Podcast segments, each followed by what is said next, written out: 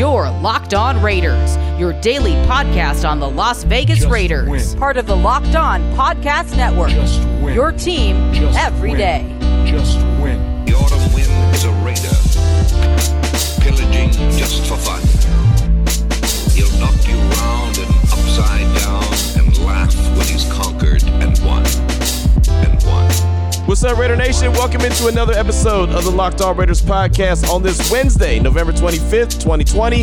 Getting closer to Turkey Day, Thanksgiving coming up tomorrow on November 26th. But uh, today it is Wednesday, and so what we're going to do is we're going to have crossover Wednesday on today's show. Before I get into the details, though, of today's show, let me go ahead and tell you about the title sponsor, which is Pepsi. This football season is very, very, very different. Pepsi's here to get you ready for game day no matter how you watch this season. Pepsi's a refreshment you need to power through game day and become a member of the League of Football Watchers. Passionate fans, they're the real generational talent that Pepsi fuels. Pepsi isn't made for those who play the game, it is made for those who watch it. Pepsi, made for football watching. And don't forget, go to madeforfootballwatching.com to check out the latest football watching content from Pepsi. So, like I said a little earlier, uh, today is going to be crossover Wednesday. All season long, we've been doing it on Thursday. The next team up on the schedule, we go ahead and uh, you know kind of preview them with the host of whatever show that is. So this week it would be Aaron Freeman, host of Locked On Falcons. But since Thursday is uh, t- Turkey Day, Thanksgiving, uh, don't want to go ahead and and do it on that day. Want to make sure we get it in. So we're going to do it today, crossover Wednesday, like it was a year ago. So coming up on the show in segment number three and segment number two, you're going to hear crossover Wednesday. You'll hear Aaron Freeman, host of Locked On Falcons, talking all things Falcons. You'll hear myself talking all things Raiders, and we'll talk about this week's matchup. You know, the Raiders coming off a tough loss to Kansas City, and the Falcons coming off a loss to the Saints. A game where they really got embarrassed by not Drew Brees, but Taysom Hill. So right now they're sitting at three and seven overall on the season, and the Raiders are sitting at six and four and want to get back into the win column. So coming up in segment number two and segment number three, you will hear the crossover edition here on this crossover Wednesday special edition here on the Locked On Raiders podcast. Here in segment number one, I want to give you the news and the notes of the day. So let's go ahead and jump right into it. So the first piece of news doesn't have anything to do with the active roster or the active Raiders team, but gotta shout out the GOAT, man. And when I talk about the GOAT, I talk about C. Wood, Charles Woodson. First time he has a, a opportunity to get into the Hall of Fame, he has already made it as a semifinalist. So he's one of four first-year eligible players: Jared Allen, Calvin Johnson, Peyton Manning, and Charles Woodson among the 25 semifinalists for the Pro Football Hall of Fame class of 2021. And just very excited by that because C. Wood is no doubt about it going to be a first ballot Hall of Famer. Really, I look at all those guys, and outside of Jared Allen, Jared Allen I think was a really, really good player, and I think he makes the Hall of Fame. He might not make it on the first ballot. Calvin Johnson, I think no doubt about it. Peyton Manning, no doubt about it. It but C. Wood is what I'm here to talk about. Very excited about him. Uh, him and Tom Flores will be going in uh, basically at the same time this year. So it's going to be two Raiders inducted into the Hall of Fame in this calendar year of 2021. So I'm excited about that. But Charles Woodson is my guy. And anyone who was out at Sahara, Las Vegas on a Saturday night at the Casbar Lounge saw me rocking a 24 jersey. And that's for C. Wood because that's my favorite, my favorite Raider of all time. No doubt about it was Charles Woodson. But uh, that jersey right there, that 24, and I know a lot of people said, Q, I thought you don't wear jerseys. I don't. That was just a, a, special one, a special night. That's the one that the Locked On Raider podcast family got for me that says your boy Q on the back of it. So I wore that at the Casbar Lounge as we had the meet and greet uh, there on Saturday night there in, in Las Vegas. And uh, that's the reason why the number 24 is for Charles Woodson. So uh, I normally don't wear jerseys, but that night I thought it was uh, really important to go ahead and do it and rock it and, you know, represent, you know. And so, again, that was a, that was a gift from the Locked On Raiders podcast family. And I definitely appreciate that. But most importantly, man, shout out to Charles Woodson. He's going to be going into the Hall of Fame. Again, it was absolutely a no doubter, you know, but uh, just to see that there is no kind of confusion and that, uh, that everyone on the committee says, oh, yeah, this dude is absolutely uh, going to jump in there. That's, that's awesome. Another member of the Silver and Black uh, entering the Hall of Fame. That's going to be great. Next up, I did want to give an update on some players on the roster. How about Trent Brown? Talked about him quite a bit. Looks like he's going to be coming back sooner rather than later and attempting to play some more this season. Uh, according to Vic Tafur from The Athletic, he said he's about two to three weeks out. So don't expect him this week. Don't expect him next week. Maybe he'll come back the week after. It's about two to three weeks out. So I guess technically he could come back against the Jets. But uh, if I'm a betting man, I would say he's probably going to come back versus the Colts. But anyway, we'll see. We'll see if he stays on track and is good to go. But Trent Brown will not be playing this week. Probably won't be playing next week. Most likely, in my opinion, if everything stays good and he stays on the right track, we'll probably be playing against the Colts, which we all know is going to be a huge game. But the Raiders got to go ahead and handle their business the next two weeks before they can even worry about that game. And also, uh, Vinny Bonsignore from uh, the Las Vegas Review Journal and also Raider Nation Radio 920 said that uh, FYI, Raiders are all clear today on COVID 19 tests. Uh, expect an update in the next day or so on the availability of Cleve Ferrell. Cory Littleton and Lamarcus Joyner relative to coming off the COVID 19 reserve list. And I'll tell you right now, I'm not worried about Cory Littleton and I'm not worried about, well, yeah, I think that Cleve Ferrell, I would like to see them all get back because you want them to be healthy. Let me make no mistake about that. But uh, Ferrell is really, really needed in a major way, man. You saw when he wasn't out there how, how bad that and how poor that Raiders run defense was. Cleve Ferrell is needed in a major way. So I really hope he, he comes back this week against Atlanta. Cory Littleton, it'd be nice to have him part of the rotation. And Lamarcus Joyner, you saw where he was needed as well. So, uh, yeah, really want all those guys, first of all, to be healthy, and two, just want to see them return to action and, uh, you know, be part of the rotation, if nothing else. Cleve Ferrell being the most important guy out of all of that list. And now on to my final little nugget for segment number one of today's Locked On Raiders podcast. I just want you to hear what Rich Gannon, former league MVP of the Raiders, had to say about Derek Carr. He did an interview on Raiders.com for about eight minutes, and it was a really, really good interview. And uh, I hate that I forget the young lady's name that's on there. I actually saw her in the press box on Sunday, and I again I hate that I forgot her name. But either way, she did a really good job with this interview, and I just took a little clip of it. And the reason I took it is because we've been talking about Derek Carr, my guy PE in North Carolina. He called in on uh, on Tuesday's show and had a lot of glowing reviews to say about Derek Carr and how happy he was with the play of Derek Carr. Well, everyone is noticing how well this young man is playing right now. So Rich Gannon was asked about uh, Derek Carr playing. He had he had mentioned it to begin with. He just kind of brought it up himself, saying that he's playing at a really high level and probably some of the best ball he's played. And so then she basically asked him to elaborate on that. So here's Rich Gannon talking about how Derek Carr is playing in 2020. Aaron, we've been talking a lot about the kind of season that Derek has had, and you know, I've mentioned it a number of times. It's what he does at the line of scrimmage to me that really makes a difference. I don't know there's a quarterback in the game right now that has as much freedom and flexibility uh, and as much control at the line of scrimmage as Derek does. The NBC telecast last night did a great job uh, with the microphone, so you can hear a lot of the, the conversation and communication between Derek and Rodney Hudson, between Derek and the tight ends. I mean, he's telling everybody what to do. He's telling the offensive line, you know, what runs we're going to run, and we're going to kill it. We're going to check to this, and we're going to slide the line this way. You know, rip, rip, our rip, our rip. He's changing. He's telling where the, the line where to go, and he, and he's pointing to the the hot receiver, and he's you know, pointing to where the, the free defender's coming from. He's mm-hmm. telling Darren Waller, Darren, I need you. Darren, I need you. In other words, coming short motion, you cut off the backside. He's telling the receivers, come on, come on. I mean, he's telling the backs with that. He tells everybody what to do. And that's not typical when you study NFL offenses. I think it's just a guy that has total command of the system. Uh, he has a great understanding of what teams are trying to do defensively. Uh, he's just an extension of Jon Gruden when it comes to the play calling, and I just think those guys are in sync right now. There, there's there's such a, a, a, symmetry between the play caller and the quarterback, something we haven't seen in years with the Raiders. But I just I think Derek deserves a lot of credit. It's as good as I seen him play last night, extending plays, making plays when things break down, fading away from the free blitzer and throwing the ball. He, as you mentioned, he had a couple drops last night but he was holding the football and making some big throw, big throws in some critical situations. Uh, I just think this is his best season by far when you study Derek Carr. So there's Rich Gannon right there talking about Raiders quarterback Derek Carr, and I couldn't agree with him more, man. I, I do absolutely believe, even though 2016 is a season a lot of Raider fans will go back to and say, oh, he was in the MVP race. Look, Derek Carr is playing with more control and more command than he even did in 2016. He is doing an outstanding job. He really, really is. Uh, credit Gruden for getting them on the same page with him, getting credit Derek Carr for getting on the same page with Gruden, you know, making sure that he's knowing the ins and outs of the offense, and he's, uh, he's perfecting it, like Rich Gannon said. So I'm uh, very excited about what Derek Carr could do moving forward. Uh, just like PE, his call on uh, on Tuesday uh, said so well. You know, just like, hey man, he is.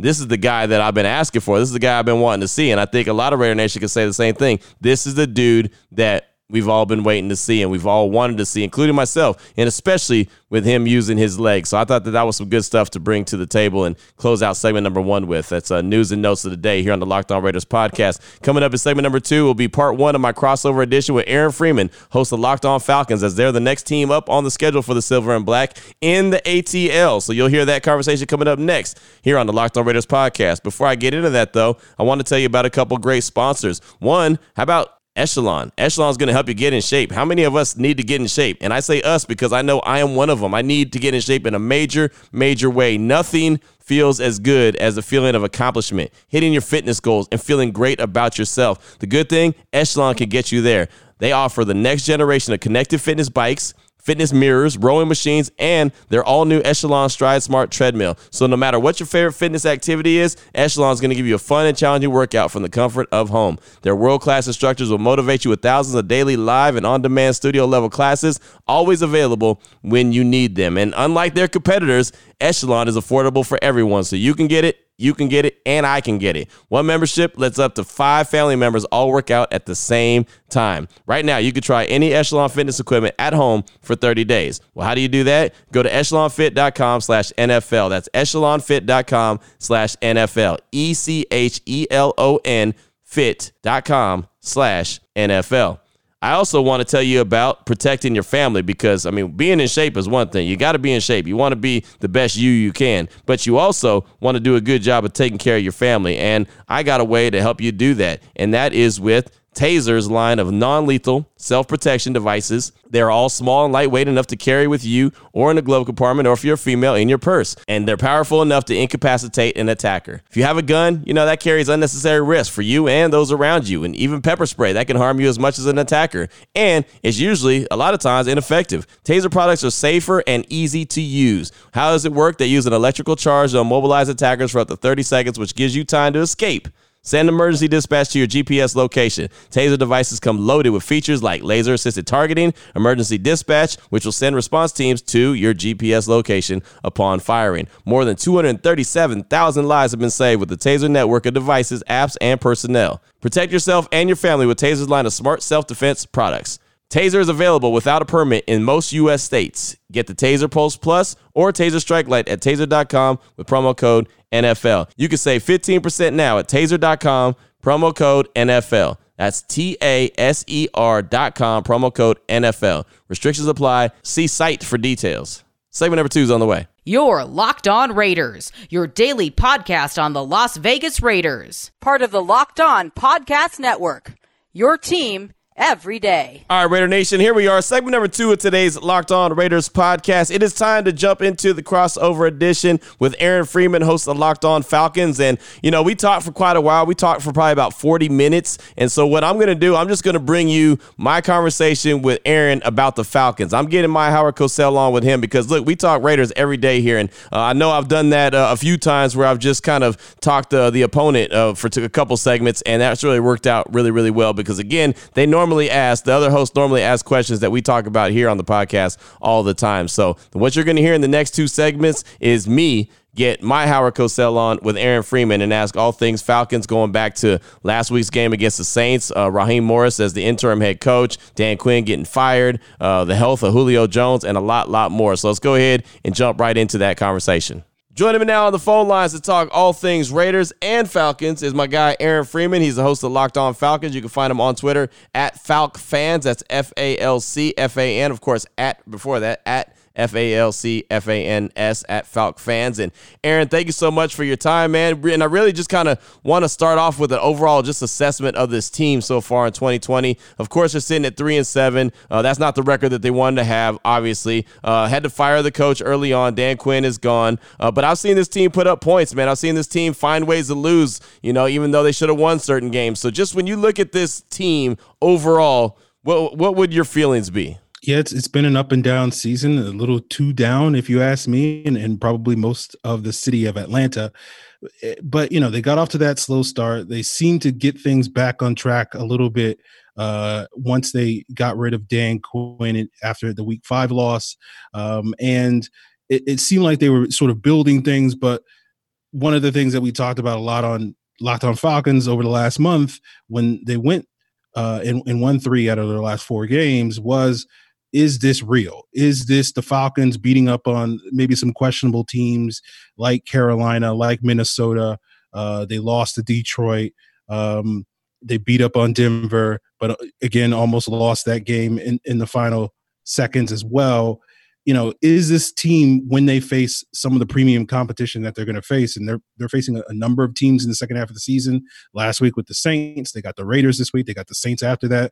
They got Tampa Bay twice. They got Kansas City twice, and you know, this Chargers team seems to be building themselves up as the year goes on as well to be, a, you know, a team that's better than maybe their record indicates. And it, the question was, you know, coming out of their bye week last week were was this team going to be able to elevate its level of play uh, to match the quality of competition? And, and last week, our, our, answer was no.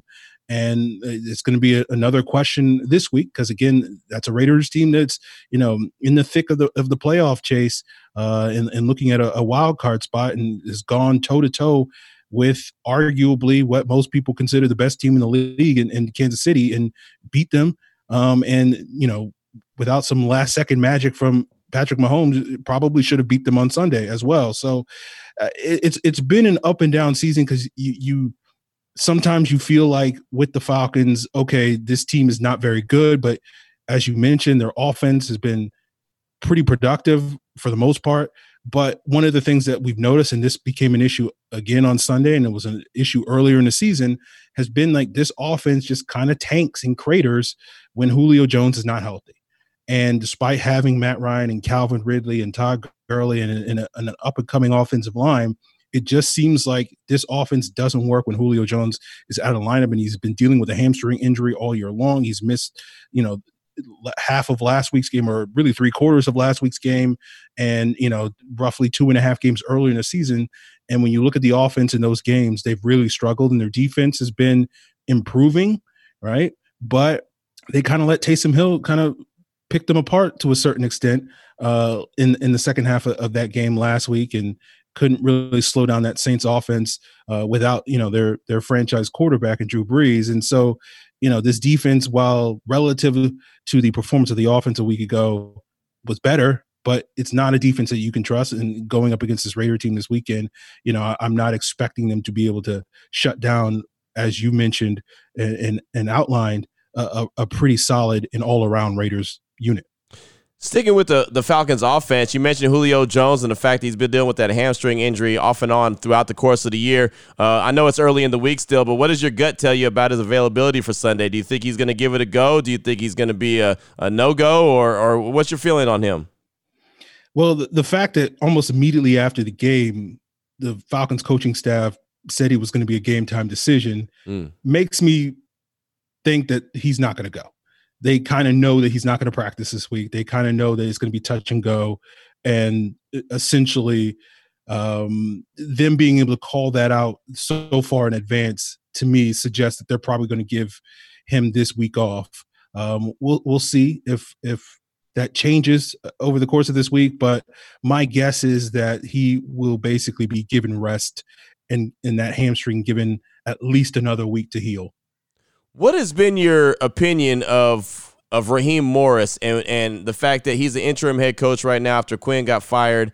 Uh, what has he done different than what Quinn was doing, and what has made him uh, maybe seem like he's given the team a little bit of life that they might not have had under Dan Quinn? Well, you know, I, I like Raheem Morris. Uh, I you know I think as an individual, as a, a high character individual, he's he's done a great job and has been impressive to me um you know for me it's it's one of those things where you look at some of the defensive improvement you've seen particularly in recent weeks where the falcons have been a little bit more aggressive you know throwing blitzes at teams in order to generate and manufacture the pass rush that's been you know pretty off and on throughout the season and, you know, I like that element from an X's and O's standpoint. You know, one of the things that people have talked quite a bit about, you know, it's hard for me to put too much stock in, in these sort of things, but he sort of changed how the team practiced and, and it's led to at least the belief and, and the suspicion from a lot of folks that you know this team is playing a little bit harder and playing with a little bit more accountability. We didn't really see that this past Sunday, and so you you do wonder, uh, you know, is that something that was you know a, a, thing from week six through weeks nine and, and and may not be a thing moving forward. So we'll have to sort of see if this team can sort of respond uh, this weekend you know after a, a pretty disappointing uh, loss to the saints uh, last week and, and whether or not raheem can get this team up. And i think it, it's kind of an evaluation for raheem morris because you know i, I think it's highly unlikely that he's going to wind up, you know, winning enough games given the schedule as I outlined earlier um, that he's going to be able to retain the job here in Atlanta. But he's certainly auditioning potentially for a, another gig elsewhere uh, if he can get this Falcon team, you know, competing at a relatively high level uh, for the remainder of this season. And so I think you know this week in particular, coming off of that Saints loss and, and future weeks, how competitive this team is going to be and how well they respond to some of the adversity that they're definitely going to see uh, for the remainder of the season, I think will be a, a, great indicator of really how good Raheem Morris is as a, a head coach. Talking right now with Aaron Freeman, host of Locked On Falcons. You can find him on Twitter at FalcFans. That's F A L C F A N S. And what was the deal as far as Taysom Hill? Taysom Hill was under center for the Saints. It wasn't Drew Brees, and he still had his way with the Falcons defense. How frustrating was that? And, and, and what do you think that that Taysom Hill had that that uh you know just messed with the the Falcons defense uh, as much as it did?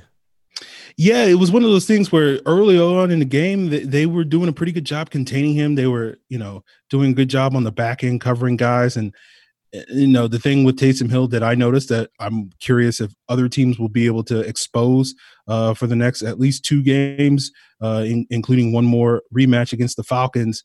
Um, you know, before Drew Brees is eligible to come back, is you know, it, it seems that he's processing. His processing is a little slow, in, in, in large part due to that lack of experience being sort of a drop back pocket passer. And we saw that early in the game, but he, he hit a couple of throws as we got closer to halftime and seemed to get in a rhythm and seemed to get more comfortable. And, and the Saints were using him um, as a runner to get some manufactured runs in the red zone and on some uh, short yardage situations, and he was effective at that. And it was one of those things where I think you know Taysom Hill wasn't as impressive watching the game as his numbers would indicate, but he he made the plays that he needed to make uh, in order to to win that game. And you know, I think it was just a matter of just a, a few too many breakdowns on the Falcons end, too, too a few too many mental mistakes, giving up a, a, a big play right before halftime that set up a score there, and just not being able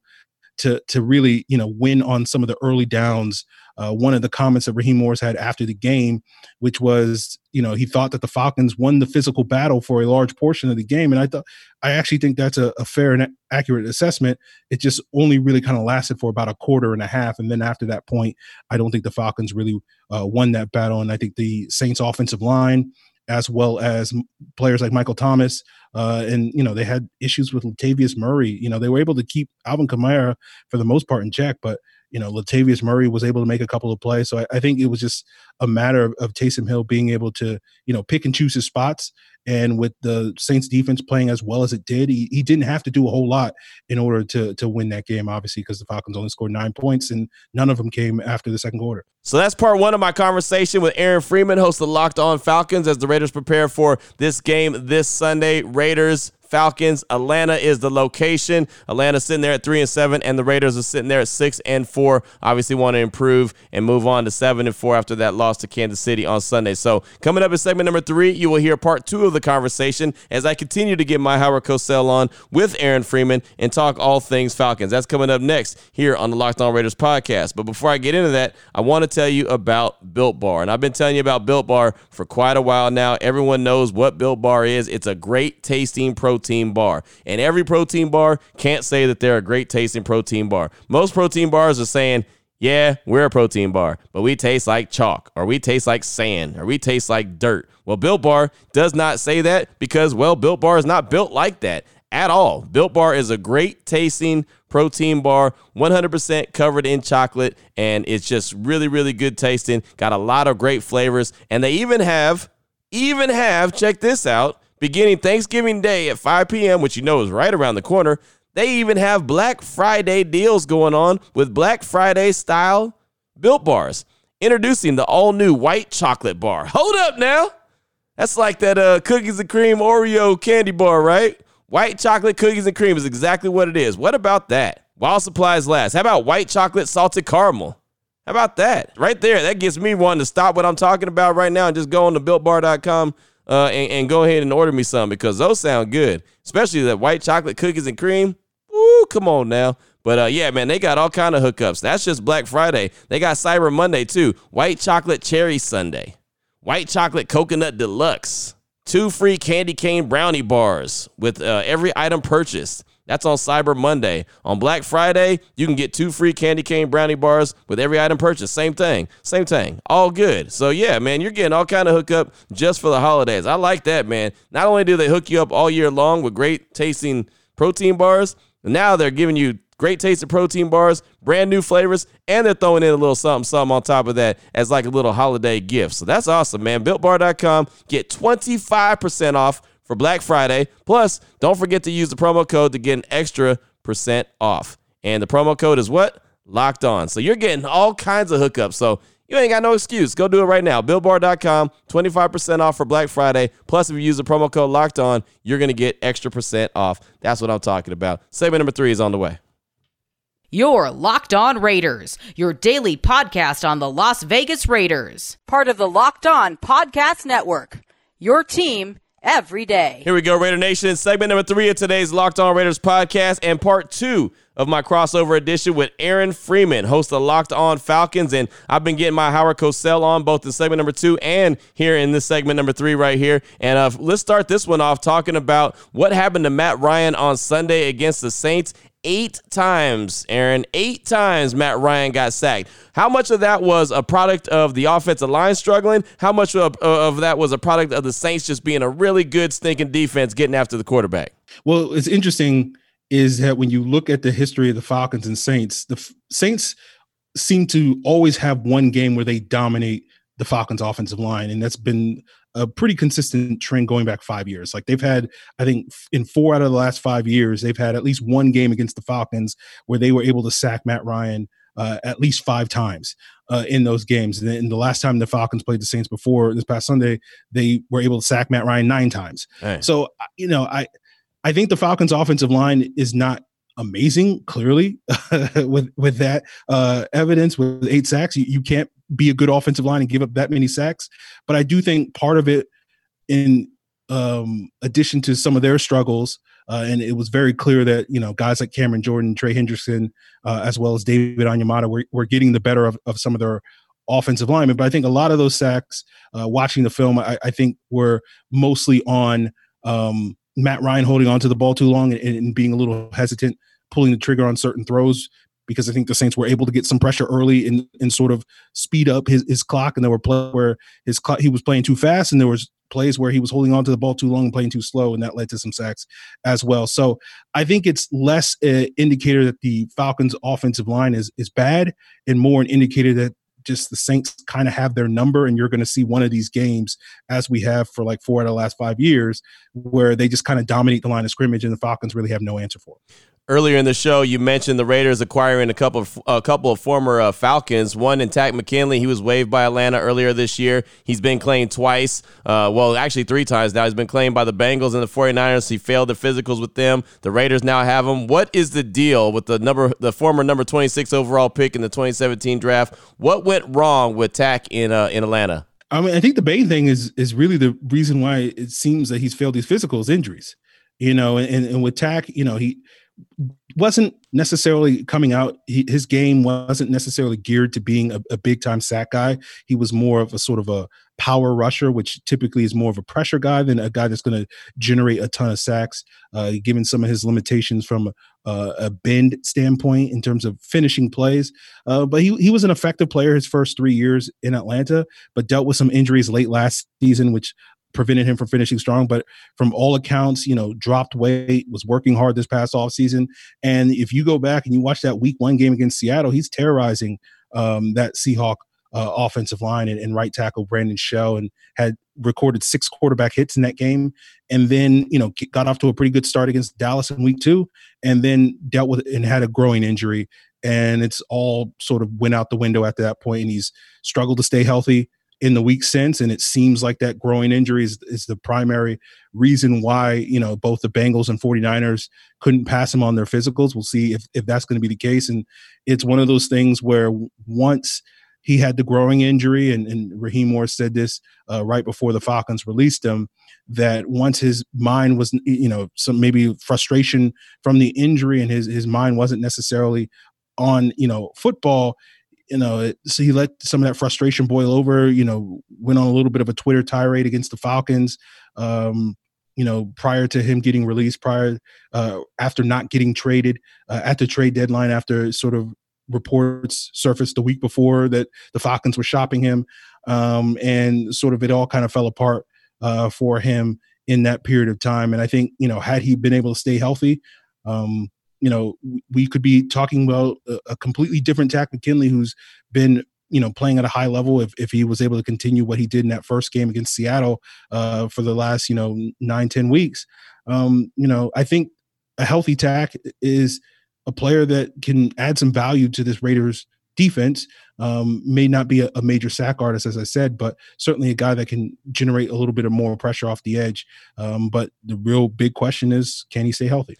Right, no doubt about that. And, what's your thoughts on Vic Beasley? I mean, that's another guy. He's a former Falcon. He had a monster season in 2016. He was good in 2019, and the rest of his career, to me, he's just been he's been okay or he's bad. You know, and I feel like the the the Falcons when they changed his position or switched up the style that they used him, it kind of he started to take a little bit of a downward spiral. So, what were your thoughts on on Beasley? Uh, he went to Tennessee, that didn't shake out. Now he's in Las Vegas. Well, I mean, Beasley's an interesting player because, you know, I think in that 2016 season, he had a lot of sack production, led the NFL in 15 and a half sacks. But I think a lot of that was due to facing some subpar offensive tackles and, and feasting on the Ty Sambrailos of the world, uh, who wound up in Atlanta shortly thereafter. um, and, you know, sort of a, a, level of production that wasn't necessarily re- repeatable.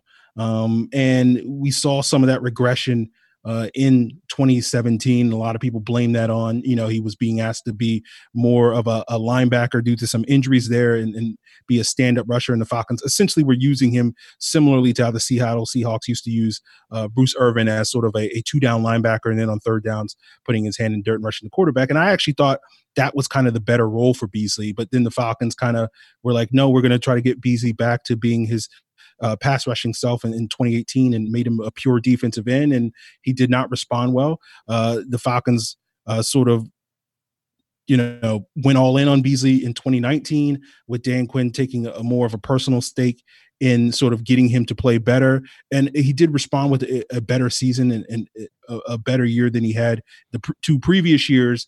But I, I, think really the main issue with Vic Beasley is he's a, he's a great athlete, but he's an undersized guy.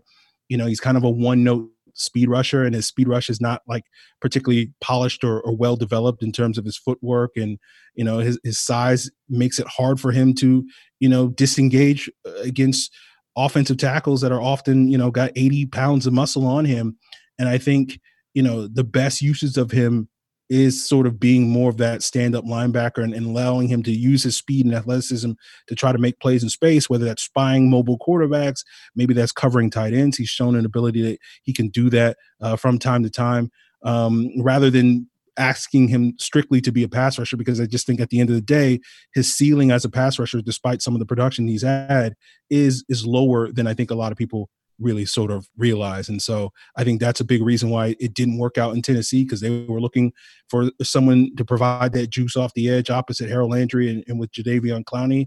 And I just don't think that's really what Beasley's going to provide. And, you know, I, I think if that's what the Raiders are looking for him you know, for the remainder of the season, I think you're going to probably be a little disappointed with that. Well, it should be interesting. Both Takk McKinley and Vic Beasley, now member of the Silver and Black, uh, after having uh, careers with the Atlanta Falcons, and Beasley, like I mentioned, went on with the Tennessee Titans as well. Uh, very, very interesting to see how those guys uh, enter the fold, if they enter the fold, and what they could do uh, for the Raiders. Final question for you, Aaron, is uh, you know a lot of people will just look at the Falcons and they'll just kind of see the three and seven record and say say that oh the coach has already been fired, uh, this happened, this happened, the the Saints have uh, dominated them. Uh, this team must stink. But what is the element of this team that the Falcons have that many people would be surprised to know about?